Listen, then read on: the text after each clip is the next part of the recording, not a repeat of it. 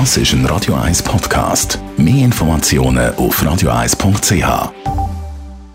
Der Radio 1 Beziehungstyp mit der Paartherapeutin Danja Schifftan. Präsentiert von Paarship, die Schweizer Online-Partneragentur. Paarship.ch.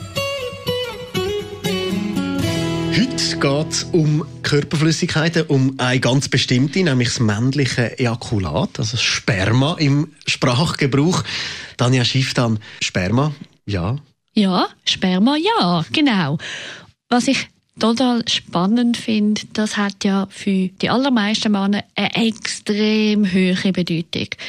Also einerseits wird vor allem das Thema Potenz dran gehängt, also so im Sinn von, hey, wenn ich gut im Saft bin, kommt da auch gut viel Saft raus, sozusagen.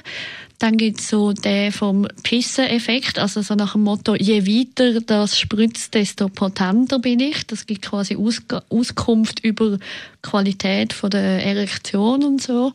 Und, und, und, und. Das birgt aber gewisse quasi Gefahren in sich, oder? Weil es gibt ja durchaus Männer, die nicht so viel Ejakulat haben, aber durchaus sehr potent sind, sehr erregbar sind. Das ist dann häufig das Problem.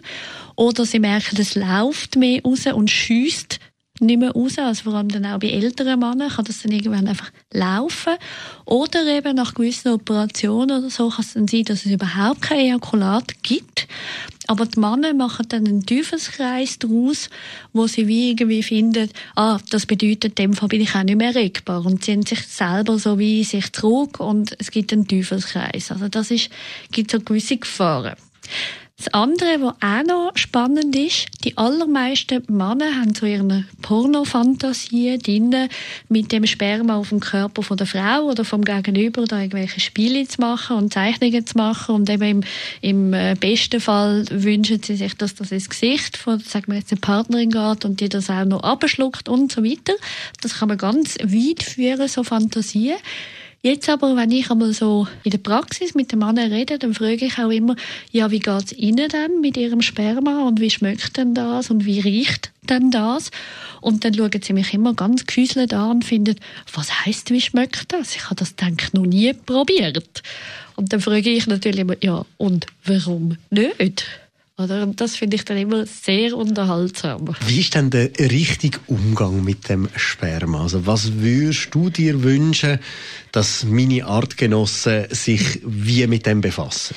Das ist schon das Geheimnis, genau das Befassen damit. Also ich würde mir wünschen, wenn ich so dürfte einen Wunschkatalog anbringen, dass einerseits Sperma ist eine Körperflüssigkeit, die einfach dazugehört. Also alle die, die Selbstbefriedigung machen, so möglichst hygienisch, gerade ins WC oder gerade abduschen oder gerade ins Nasentüchli oder was auch immer, das ist total schade, weil das ist etwas schön, etwas wert, Wertvolles, etwas Wichtiges, wo durchaus darf da sein und das ist nicht etwas Grusiges. Gleichzeitig heißt das wirklich sich dem nähern, also an dem riechen, schmecken. Auf Schweizerdeutsch ist es einfach schmecken, ist ja wie beides gemeint. Darum ich meine beides, also dran riechen mit der Nase, ins Maul nehmen, schmecken und sich so mehr und mehr dran gewöhnen. Weil die meisten machen ja auch Oralverkehr mit der Frau, also die kennen dann Körperflüssigkeiten von der Frauen besser wie von sich selber.